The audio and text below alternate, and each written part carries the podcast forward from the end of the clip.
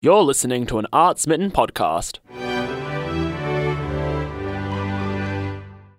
Hey everyone, Nick here on Art Smitten. Uh, recently, I was given the opportunity to screen two of Melbourne based director Lee Galea's films, Filterphonic and Sexagenarian.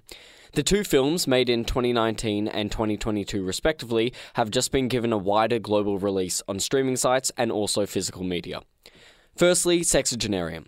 So, this film was made in 2019 and it follows two parallel stories, reflecting each other in many ways. One about an older woman in her 60s rediscovering her youth as she works on writing her debut novel, and the other talks about an older woman facing her past as she finds herself face to face with a neighbour one night who's been kicked out of his home and come to her doorstep. Overall, the film had its charm to it, which is very distinct to Lee Galea's directing and writing style. The dialogue is written to be very presentational, in a way that reminds you of real life conversations you have with your friends and family. Small vignettes are sprinkled throughout the film between scenes to show this casual sense of being for each of the characters, such as chatting about the new Mission Impossible film or buying cocktails at the bar. The parallel stories also worked in the film's favour. At times, I found myself guessing how the stories would converge or reveal key information about the other.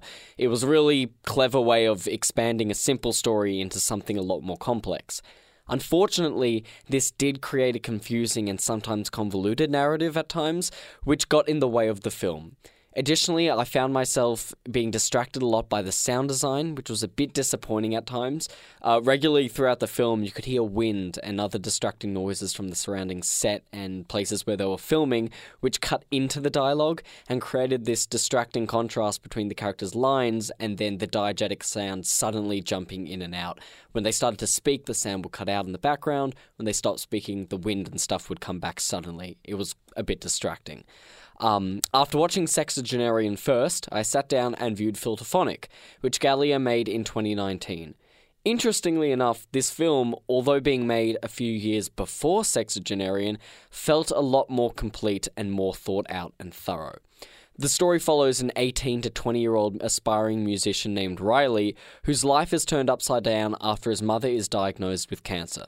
Amidst this new challenge in life, Riley must navigate his music career as well as his role in a local amateur musical theatre production, and also a new friendship which forms between his mother's old music teacher, Pam.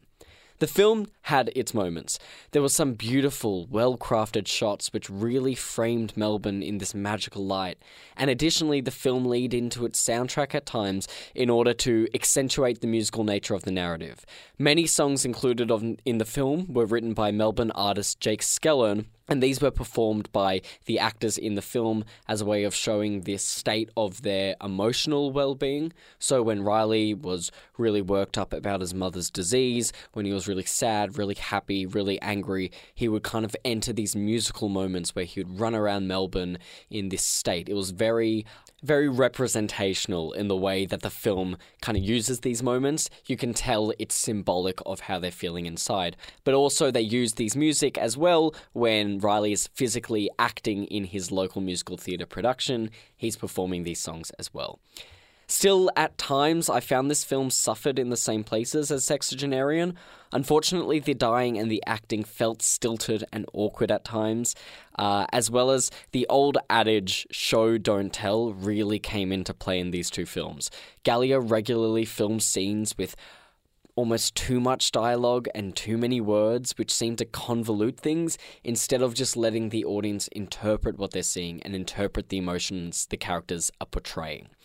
Ultimately, both films do explore their themes with a sense of theatricality, which I can only assume is rooted in Galea's directorial vision and past. When I found myself critiquing both these films, I noticed that I could feel a sense of theatricality in the staging and the blocking and the dialogue and the narrative. I truly believe that these stories would thrive so much more on stage at the Malthouse or the National Theatre, for example, and create some really engaging plays. I just don't think they work as effectively on screen. So who knows? Maybe in the future we'll see a Lee Galea play Up in the Lights very soon. Overall, the two films by Lee Galea were a welcome introduction into the indie film scene in Melbourne, which I really haven't had any sight into the last few years. However, it left me wanting a bit more in terms of the story. That being said, I look forward to following Galea's career and also checking out some of his other works available online.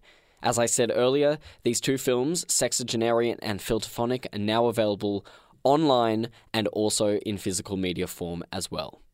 This is Nick on Art Smitten, signing off. Thanks for listening to an Art Smitten podcast. You can listen to Art Smitten live every Saturday from 12 pm on SYN.